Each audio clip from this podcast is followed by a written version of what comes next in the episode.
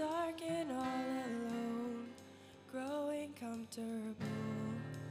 Are you too scared to move and walk out of this street? Buried underneath the lies that you believed. Safe and sound, stuck in the ground, too lost to be found. You're just asleep, and it's time to leave. Come on, rise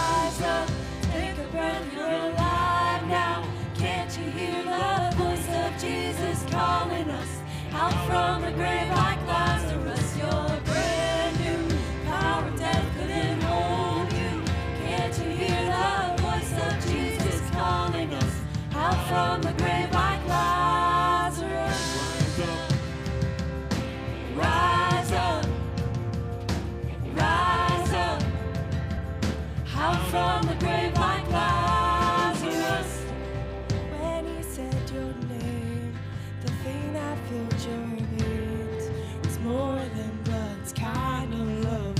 washes sin.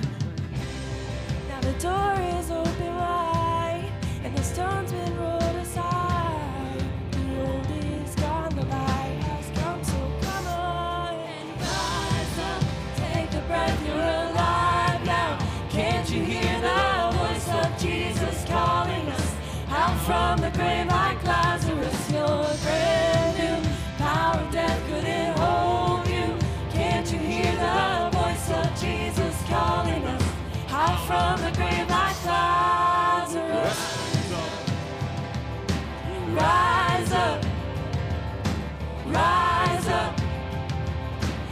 from the grave like Lazarus to walk out of the dark. And He's given us new resurrected hearts. And He's calling us to walk out of the dark. And He's giving us new resurrected hearts. Come on, rise up, take a breath, you're alive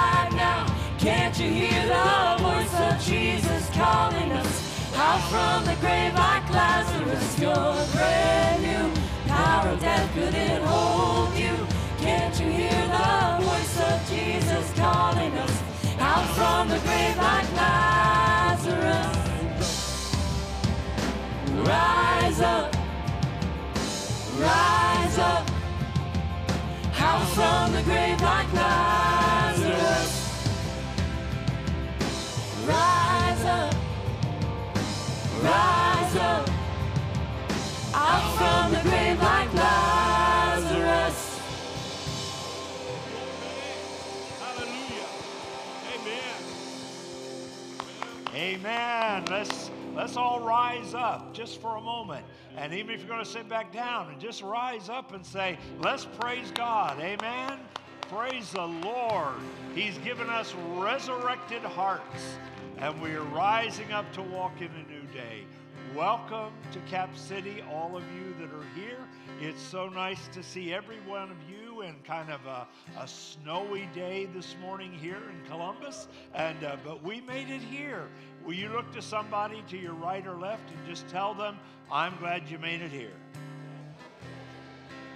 That's right.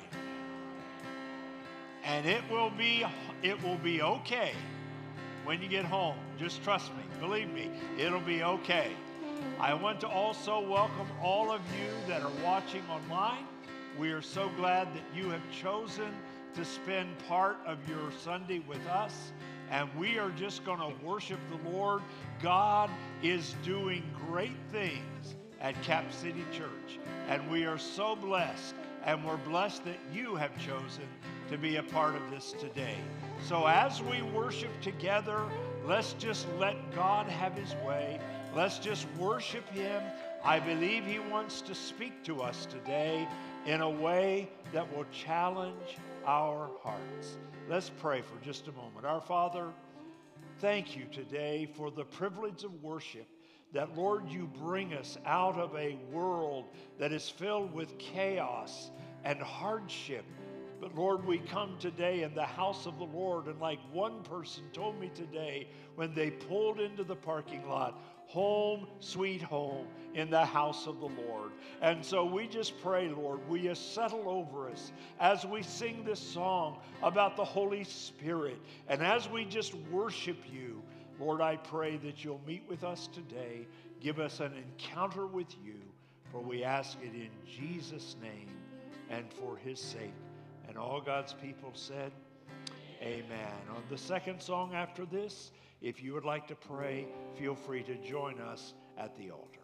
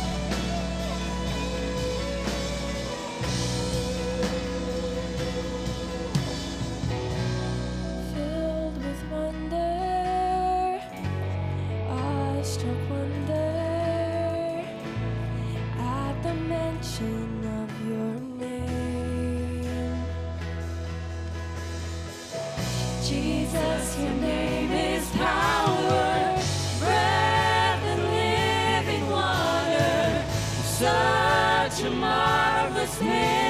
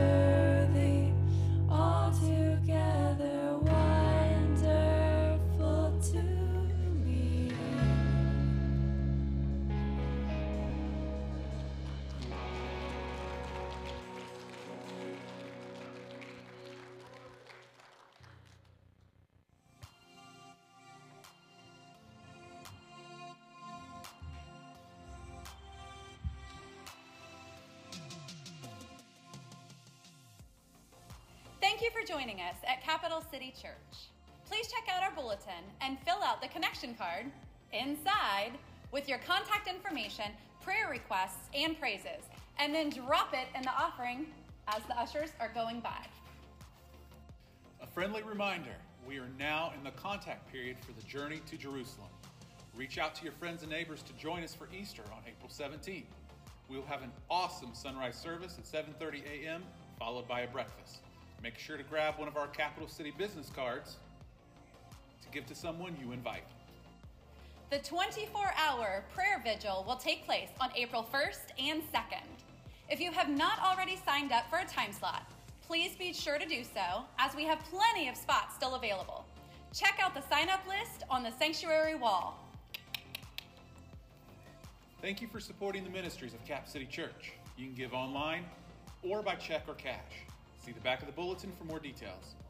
May God bless you, and thank you for joining us today at Capital City Church. Please welcome Pastor David as he brings us the message.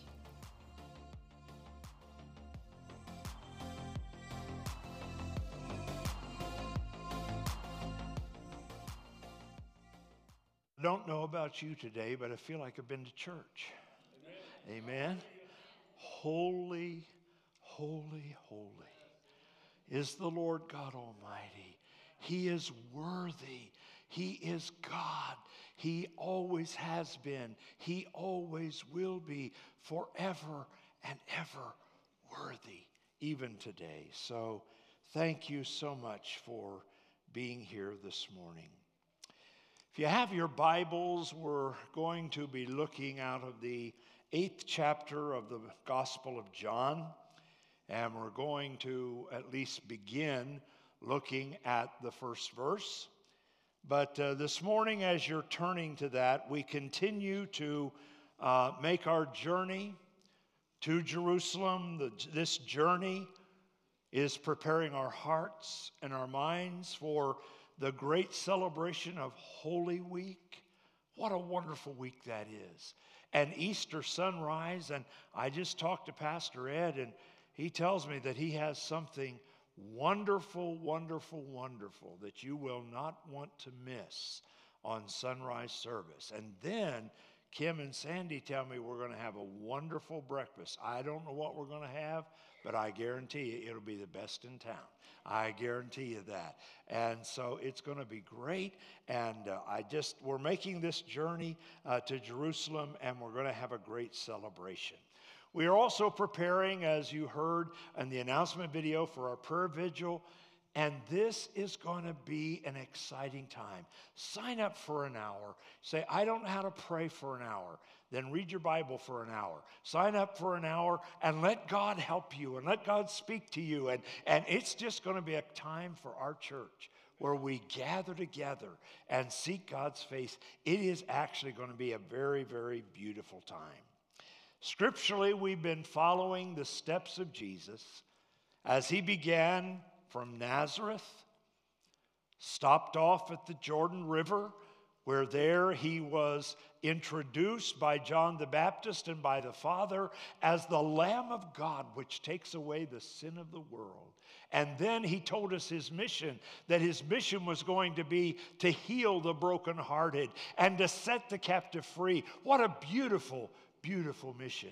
And then his journey led from there, from the Jordan River to the wilderness, where for 40 days and 40 nights he was tempted of the devil and tempted of the evil one. May I tell you, you never have faced a temptation that he has not already faced and overcome. That is a beautiful truth. No matter what it is you're facing today, he has faced that and overcome it. And then from the wilderness, it led to the Sea of Galilee, where there he began to talk to young men about following him. And he said, If you follow me, I will make you to become a fisher of men. And he began to call them, and they began to follow him. But this morning, when we come to chapter 8 of John, and because of time, you know, I could preach to you from uh, the whole life of Jesus for a long, long time. Uh, one time I preached uh, through the book of Ephesians at Brookside uh, for two years on a Sunday night. Uh, and so it, it, could take me a while, and so I don't think we have that kind of time. So uh, like you do sometimes on the on the uh, uh, the Big Ten games or whatever. This this recording has been forwarded uh, to preserve time, and so we come to John chapter eight and verse one, and we find Jesus now in Jerusalem, not yet ready for all that is going to happen. But he has come to Jerusalem, and we know where that pathway leads. We know that when he comes to Jerusalem, he knows in his mind and his heart that he is coming to sacrifice his life. He is coming to lay down his life, to shed his blood for our sins. And so, as he comes to the temple gate, he had already taught the multitudes on the mountain in the sermon that we call the Sermon on the Mount. He had already spoke and debated with religious leaders. He had already given living water to a Samaritan woman who said that she was so thirsty on the inside. He had fed 5,000 people with five loaves and two fish. He had calmed an angry storm with just a word on the Sea of Galilee. He had walked on the water. He had set his face, though, to Jerusalem, even though the disciples and those who loved him said, No, Lord, don't go to Jerusalem. The tensions are rising. And even though he knew the tensions were rising, the Bible says he set his face to Jerusalem. That's sometimes what we have to do if we're going to walk with God. It's not always easy. Sometimes we just have to set our face to do what is right and what is before God. And so he comes to the temple court. And there he sits down and begins to teach people when there was a huge interruption. And this happened.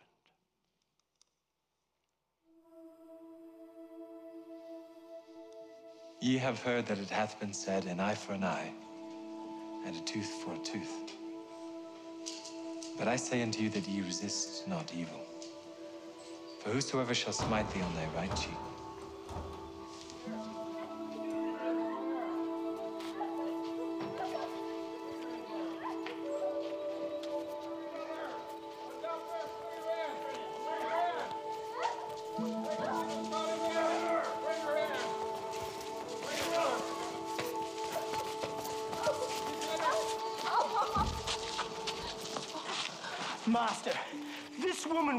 taken in adultery, in the very act. Now Moses, in the law, commanded us that such should be stoned. But what sayest thou?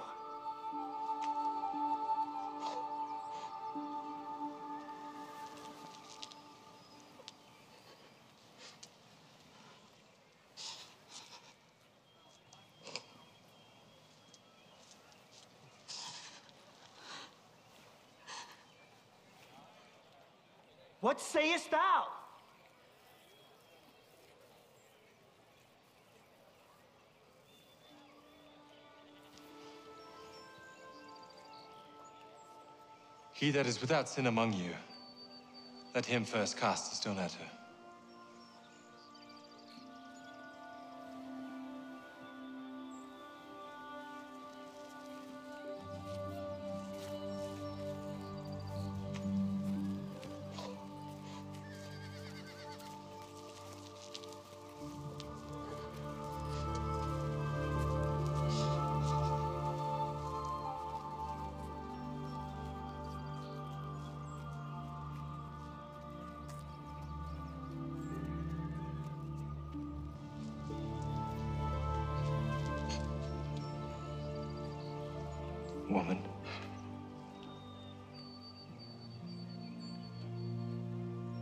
Those thine accusers? Hath no man condemned thee?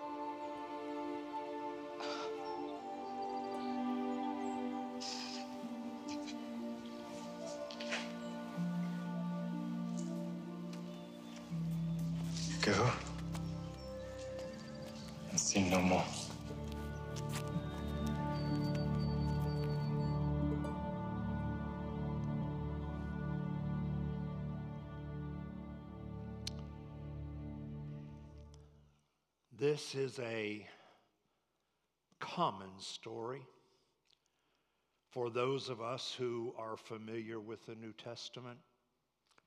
Very interesting story. But I want you to know, and it, as you watched that clip today, I think it was interesting that when they said, What do you say? Jesus was quiet for a moment. He did not just respond off the top of his head, so to speak, but he began to process this whole conversation and began to process what was right before him. Not only processing it, he had already done so, he is God, but wanted to process it so that the people who were looking on would understand. For you see, in this common story, this common situation reflects and addresses some of the deepest theological truth in all of the Bible. It addresses some of the deepest dilemmas of God's heart throughout the centuries of time. This particular story has a mystery about it that the whole Bible has to answer and is shaped around, and if un- misunderstood, could derail the whole story of redemption. You see, there were several facts and realities. This woman lying in the dust, accused by Pharisees. There were facts and realities that had to be addressed. There were two issues at play here. The first issue is the love of Christ and also the love of God for sinners and his compassion for people who have sinned. But there is also the dilemma of the value of the Word of God and the value of the commandments of Christ and the value of the commandments that were given that we still live in many of those today. How would he address those things? There is also another subplot, for the Bible says that these men threw this woman, and it, it breaks my heart, using another person to try to make a point. May we never, ever do that politically, religiously, or any other way. You don't have a right to put anybody down to make a point. Amen, David. That's good preaching. And there was also this dilemma. The Jewish law said that if a person was taken in adultery, they were to be stoned to death. But the problem was, the Roman law did not recognize Jewish law, and Roman law had forbidden anyone being put to death on the, on the basis of just religious grounds. So, either way, Jesus spoke in this, there's a paradox. Is he going to value the love of the sinner, or is he going to value the Word of God, which he said is eternal and will never pass away? Is he going to value Jewish law? Or is he going to value Roman law? If he values Jewish law, the Romans would come after him. If he valued or if he violated uh, the Jewish law, then the Jewish leaders. Uh, this was truly a well thought out well documented strategy and plan. This just didn't happen. There were scholars of the law who sat and plotted until they could find an innocent, or not innocent, but a sinful victim to make an example of. So, how did Jesus respond? Well, there are five things. First of all, Jesus acknowledged the reality of sin. Hear me this morning. This was not a false accusation. They caught her in the very act. This was not something that was a made up lie. I heard this, or somebody said this, or, uh, you know, I, I, I don't know about this, but somebody somewhere told me this. Let me just pause a minute and say whenever I hear that, whenever I hear people gossiping about another person, and I'm sure I'm not talking about anybody in this church, here's my always my answer I'm not going to believe that until someone proves that to me. You'll be a lot better off. If you don't listen to everything that goes around the grapevine, I'm not going to believe that until someone proves that to me. Well, I could get stopped there, but I better not. But it was not a made up story. It was not an ugly rumor. It was not a gossip story. This was not, as one person calls it, or many people now are calling it, fake news. This was true. So, what would Jesus do? He acknowledged, first of all, the reality of the sin. And we must acknowledge in our hearts the reality of sin before we can ever know the beauty of redemption. Let me tell you this morning that we are living in a culture that is being formed by two great misconceptions that is leading us on a path not only of destruction, but leading us on a path of intersection with God. The first is our world culture is being shaped by a misconception of God. It's an interesting thing if you ask people, who is God and what is he like? Some people think he's a great big gra- a grandpa up in the sky that, ho, ho, ho, ho, ho, ho. I want you to know that's not God. We just sang it. He is holy. He is not a God who just sits back and, oh, it doesn't matter. It doesn't matter. Just do whatever you want. Oh, I just love you. I love. He does love us, but that's not his heart. The misconception of God by some people is that he doesn't care about evil, that it's okay if you do evil. It's, it's all right. That's all right. We don't have to worry about that. That's a deadly mistake. And there are others that say, well, he's a God who, who really is far, far, far away, and he really doesn't care much about what we're doing. And then there are others who just say, I don't believe there's a God at all. If we don't believe there's a God, if we don't believe that God is holy, if we don't believe that God will one day bring judgment on sin, if we believe that God is just a large grandfather, that whatever you want to do is fine. I know when our grandchildren come, Connie and I had an agreement. This was our agreement.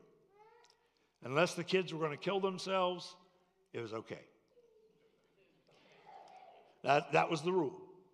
You know, I mean, if they wanted an extra cookie, grandma and grandpa didn't see Now, mother saw when she came home, and said, Have you let them? Yeah, yeah, yeah, yeah.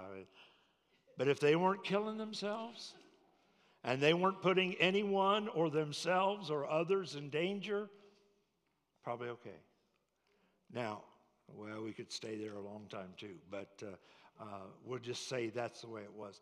And, and when I was traveling with the college group, uh, some time ago in the, uh, the, uh, the, the, group there that was, um, can't even remember their name now. It, uh, what was your name? Ablaze, yeah. I wanted to call Alexa, and I knew that wasn't right. If I call Alexa, half your phones will go off. And so we were traveling with Ablaze, and I, I said something to Larry Frick, who was here talking to you some, some months ago. And I said, Larry, I love doing this because I'm like a big parent uh, going around with these kids. And he laughed. He said, David, I know you. You're not a parent, you're a grandparent. And you're letting them do whatever they want to do. I said, Well, yeah, probably that. That's probably right. But God is not a big grandparent. God despises sin. Sin is a willful disobedience of the known law of God. And sin is a serious problem in our lives and in our world. And that's the second misconception. We have a misconception about sin that it's okay, that it's just normal, it's just natural. Everyone does it. Who cares? Nobody really cares about that. Oh, that's just for the old people. It's a misconception about sin, and it has deadly consequences. Sin is a serious problem. Sin brings about suffering. Sin destroys everything it touches. Sin separates from God, and sin brings death. We need to understand that sin cannot be explained away. Oh, well, you know, it's not so bad these days. No, sin is sin. Sin cannot be overlooked. Well, just overlook it. It's no big problem. You know, who cares? You know, uh, no, God doesn't do that. Well, why don't we just ignore it? You know, it'll go away. We can just ignore the sin in our lives. No. That's a wrong conception. And when you allow sin in your life, it will have consequences. It will bring you into an intersection with God. It was Karl Menninger who wrote the book. And some of us who grew up in the uh, 50s and 60s and 70s wrote the book entitled Whatever Happened to Sin? Today, nothing is sin. I mean, shoot somebody? Well, it's somebody else's fault. I mean, rob a store? Well, it's because they're in poverty. Well, you, you do something terrible? Well, they've had a bad childhood. Uh, all those things. Whatever happened to sin? And Jesus knew this could happen. And that's why he didn't just simply explain it away or ignore it or overlook it and say it's no big deal. No, this woman was taken in sin, in the very act of sin. And before forgiveness could come, it had to be confessed. And before restoration could come, there had to be repentance. I want you to understand this. Don't fall in to the way the world thinks that sin's okay. It's not. Well, let's look a little farther. Jesus then not only acknowledged the reality of sin, but he acknowledged the value of the law. The law of Moses was clear. Those who broke the law deserved to die. Those of the law of Moses was from God, and that law of Moses was the very foundation of our faith. The law of Moses had to be settled one way or another. He couldn't just look at this woman and say, okay, don't worry about it. That was impossible for a holy God. And yet, on the other hand, he didn't want to throw a lightning bolt at her and say, Yes, sir, you've sinned. Yes, sir, you're, you're dying. The law of God had to be settled. When we understand that the law of God says, The soul that sinneth, it shall die. That sins brings death and destruction. And I don't like to say this, but you need to hear it. Sin will bring the judgment of God on your life. You don't want to hear this. I get up from bed and come in a snowstorm to hear this. I just want you to know the truth. But there's something else. Jesus acknowledged not only the sin and the value of the law. And I love this. Jesus acknowledged the value of the sinner. While they were throwing her down and ready to cast stones at her, while they were making her example and, and, and putting her in front of embarrassment. Yes, she had sinned. Yes, she was taken in a very act of sin. Yes, she had sinned before God. She'd sinned in the sight of others. And here she was. But the beautiful thing is that Jesus acknowledged the value of the sinner. While it is true that sin demands judgment, that's true. But it also is true that God loves sinners. Aren't you glad? Because he loves a sinner like me. And I want to tell you what, all of us have sinned and come short of the glory of God. And the fact that God loves sinners is an amazing thing. And you can see the great dilemma. Sure, you can see the great dilemma that was, was squeezing in around this woman. God loved her. The Bible says God so loved the world. And whosoever believeth. And Jesus said, I have not come to condemn the world, but that the world through me might be saved. His mission was to heal the brokenhearted, to set the captives free to set at liberty those that were bound, and to preach the acceptable year of the Lord. How do these two things get resolved? In this one woman in the dust of the ground. What Jesus saw when they saw a person to make fun of, and what he sees in you and me. He saw her as a person I'm so glad. He saw her as a person in pain, a person that was broken, a person that was condemned by those who were charged to help her. May that never be said about our church. Let us never get that self righteous. I love it when one person said, Can I bring anyone to church here? I said, Yes, sir. You mean if they're sinners, I can bring them to church? Yes, sir. You mean if they don't look like you, you can bring them to church? Yes, sir. You mean even if they've got a past? Yes, sir. What if they ride in on a motorcycle with a bandana and tattoos like Ed? Yeah, we'll probably put you on staff. You know, no, he doesn't have tattoos. Okay, thank you, Ed. Thank you, Nan, for helping us. Yeah, that's probably right. The answer is yes. You see, because Jesus saw her past, but he also saw her potential. and you see, we look at people through two views. We see people the way they were and the way they are. God sees, and Jesus saw people in a different way. He saw people the way they are, but he also saw what they could be in Christ. And what a beautiful thing that is. He sees you and me not just where we were, but where we are and what we can be. You see, Jesus and God does not let our sin define us. You say, Pastor, there are terrible things in my life.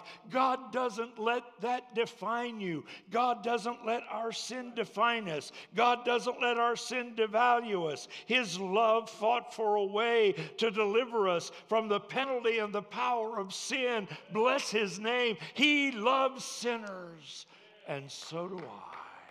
And so do I and so do I. Well, that brings us then to the fourth thing. As it begins to come to a resolution.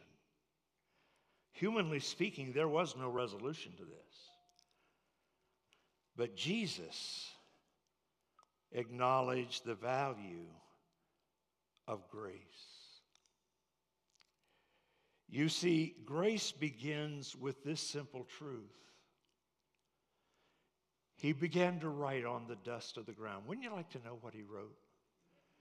I think that clip was a little short. I, I, I, someone said he began to write on the dust of the ground all the sins of those people uh, that were looking on. I, I don't know.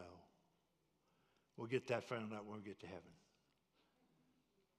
But he began to write on the ground. We don't know what he wrote on the ground. But then when he rose up, he said, He that's without sin, you pick up the first stone.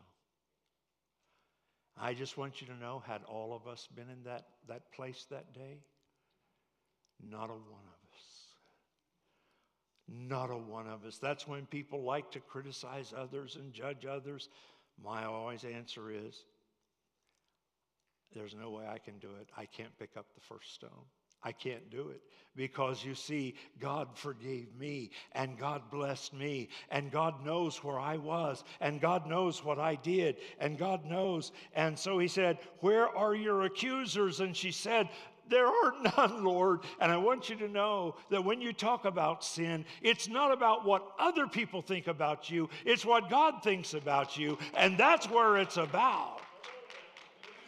They don't have the right to pick up a stone and throw it at you. It's the truth. And so then, grace offers forgiveness for the sinner. Forgiveness does not overlook sin. No, it doesn't. stares it straight in the, in the eyes. It does not ignore the pain and the truth. But let me tell you what it does do it covers the sin. When we were pastoring at Urbana, our daughter was about three at that time, two or three. And we were living in an outdated thing these days. It was called a parsonage, where the church owned a house and, and uh, the pastor lived there. And the trustees, every once in a while, would come through just to make sure we were taking care of things uh, like it's supposed to be. And my daughter one day decided that she would use the hallway for a uh, art board and took the crayons. And I mean, and when Connie saw it, when I saw it, go, oh my lands, they may kick us out of here for this. We may be living in our car after this. Not really. But we thought, what are we going to do? So we tried to wash it off. Well, that didn't work. We tried as hard as we could. And finally, we came up with a, the only idea that really I think worked. You got to buy paint. You got to prime it. You got to paint it. You got to paint it again. And after the paint was on the wall, la la, no more marks. They were covered by the paint. Now, let me tell you, we used to sing an old song. Some of you will remember this, some of you have never heard of it. Poor souls. And uh, this is what it says They are covered by the blood. They are covered by the blood. My sins are all covered by the blood. My iniquities, so vast, have been blotted out at last. My sins are all covered by the blood. That's a beautiful thought. He not only covers the sin, but he cancels the debt. When we were in Arizona, we were making the big salary. You know, they talk about how preachers get rich. Yeah, I don't believe that.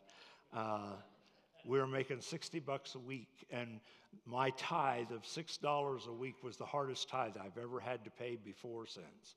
And uh, I mean, $6, oh God, we can't make it on this. We cannot make it. We've got to give this $6.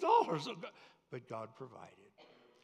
So my grandfather, who I've referred to often here, decided to help us. We had a, a 65 Buick Skylark. It was a convertible. It was a very beautiful car. It had a black Naugahyde interior. Uh, it was a very nice car. Here's the problem we were in Arizona in 120 degree heat, and there was no air conditioning. And when you sit in that car, you woo. I mean, you're. I mean, I, it make you feel like you're a Presbyterian. I mean, you're ready to go. I mean, it's just the way it is. It was so hot, you'd touch the steering wheel and. And finally, my grandfather had mercy on me. and said, Son, I'll loan you the money for a new car. Oh, that was a great day. It was a 70 Mustang, five on the floor. I mean, can you imagine your pastor riding around like that? But I mean, it was nice. But we struggled sometimes making that payment of $75 a month. And I remember coming up to see my grandfather at one time. And I was just honest with him. I said, Grandpa, I'm so sorry, but there have been times we haven't been able to pay this. And he looked at me and he said, Oh, you have to know him. He spoke real slow. Oh, I wouldn't worry about that. I said, Well, I appreciate your understanding. And he said, Actually, I've been thinking about just giving you that car. Are you doing more than thinking? Or, you know, where are we in this process? no, I know what you're doing out there. I think the whole car at that time cost $3,000. Can you imagine? Uh, you know, you can't even buy a, uh, WeatherTech for that anymore. But nevertheless, uh, I'll, I'll give you this car. I walked out of his house that day and I thought, oh, thank God, thank God, thank God. The debt is canceled. He gave me a debt. And when Jesus forgives your sin, He cancels the debt. You don't owe it any longer. You don't owe it anymore. The debt is paid in full. what a wonderful thing. What a wonderful thing. And the third thing forgiveness means is that he commits not to talk about it anymore. Ooh, that's what real forgiveness is. My dad, when I was living at home, I mean, we, we talked a lot, but when it came to disciplinary items, it was kind of swift. He would walk in, mom would tell him what I did. Okay, son, let's go downstairs. Let's spend half the life downstairs in the basement. And he'd always say, This is going to hurt me more than it hurt you. And I never did believe it then. I don't believe it now. And, uh, and he would apply the belt of education. But when dad was done with it, he was done. We never talked about it anymore. Now, mom, on the other hand, do you remember how when you did it? Yes, yes, I remember that. Do you remember how this happened? Yes. Do, do you remember and, and remember when you did that? Yeah, can we just let it go? No, I have to tell you. And over and over, and always at the dinner table, she'd bring up, You remember when you bought that wrong grade card home? Yeah, do you remember when you did that? And, and I'd say, Oh, please. You see, true forgiveness just simply says, I'm going to forgive it. And I'm not going to talk about it anymore. That's what God does with you. Forgiveness brings justification, just as if we'd never sinned. Forgiveness brings this wonderful thing of a pardon. When you're pardoned, it doesn't matter what anyone else wants to do, you are Thank you, God. Thank you, God. Now, I have to help you to understand, though, that grace was purchased at a great price. When he was able to look at her and offer her grace, he knew it was going to take him dying on the middle cross. Because you see, what happened at the cross of Calvary is that God laid my sins on him, laid your sins on him. The penalty had to be paid, death had to be paid, sin had to be dealt with. And Jesus took your sin, He took my sin, He took the sin of the whole world. And when He came to that place, and his body was broken, and he cried out, Father, forgive them, for they know not what they do. He took your sin and mine. And grace was offered to a woman who was despised and used and cast away to die. The way he concludes, as he lifted her up, and I love that picture as he put his arm around her shoulder, said, Now go and sin no more. Now, what do you mean here? He valued living a right life. He was saying, Remember what sin did to you, where it brought you to the dust. It can bring you there again.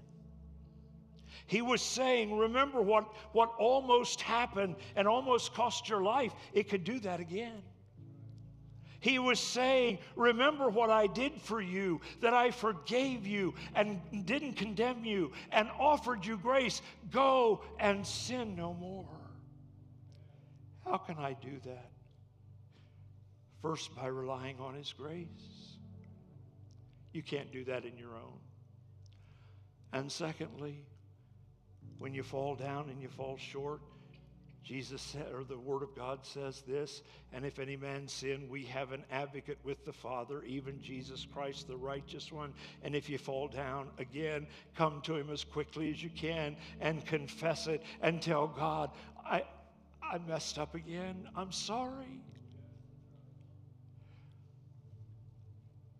She walked away that day. She walked away forgiven, transformed, and a chance for a new beginning in life.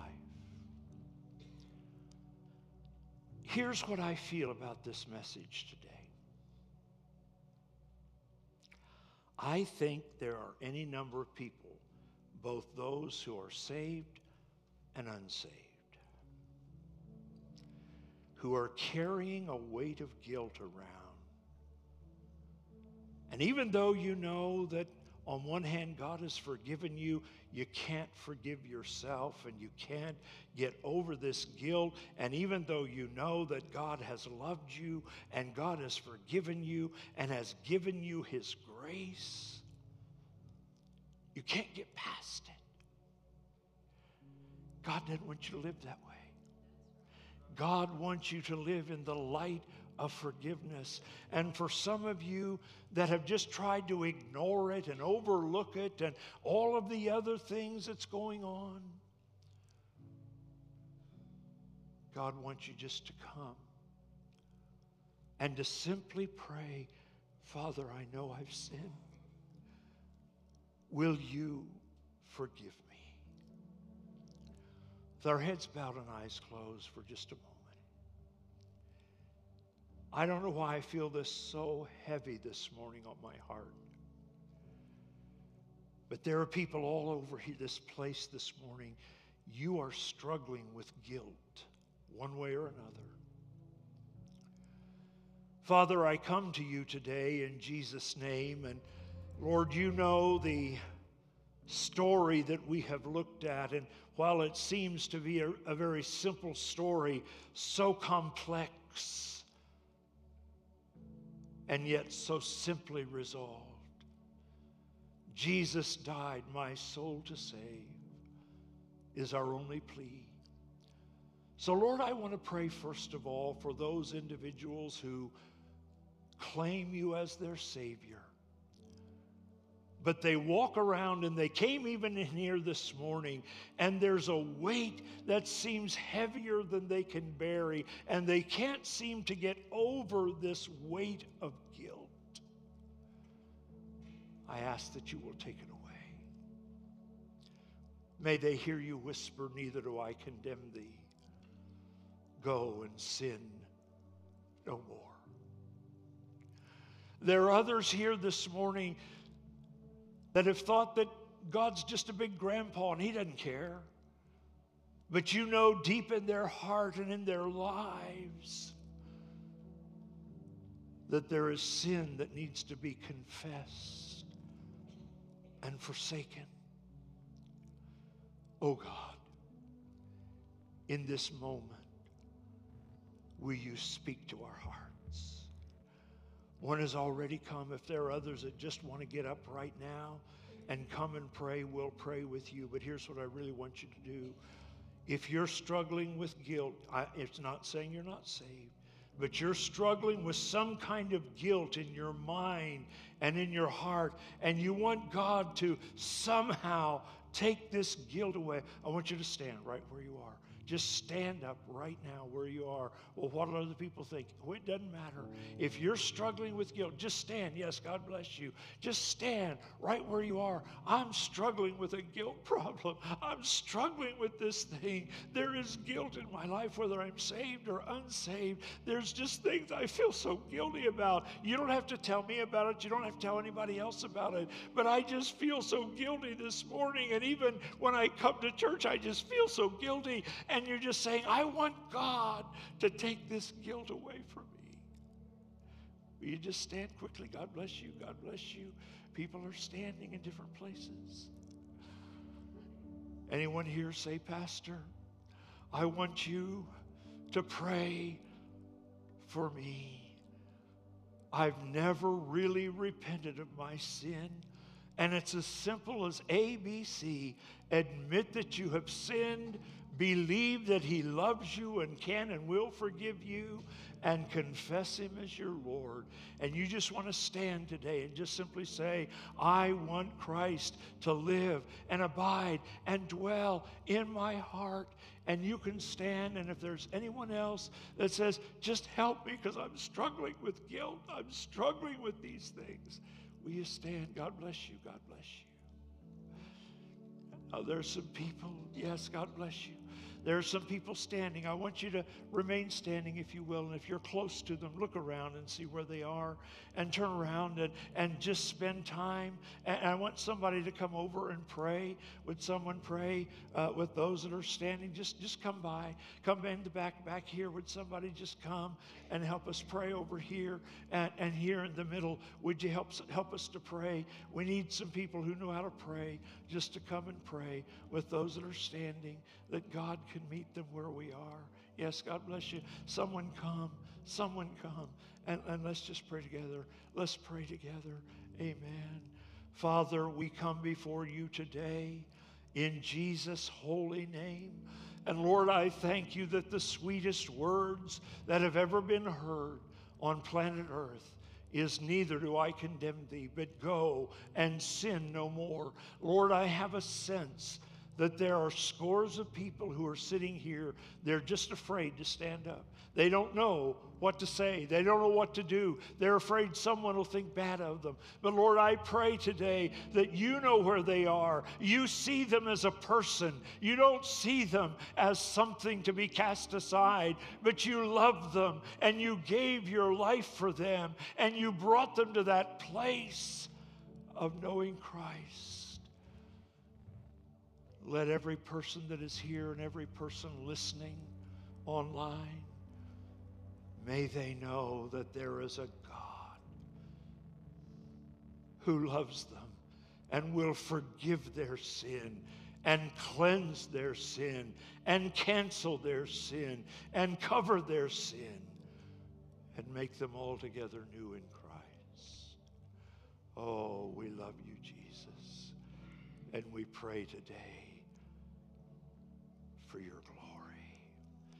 Can we sing the chorus? Let us become more aware of your presence. Let us experience the glory of your goodness. Will you all just stand with me for just a minute?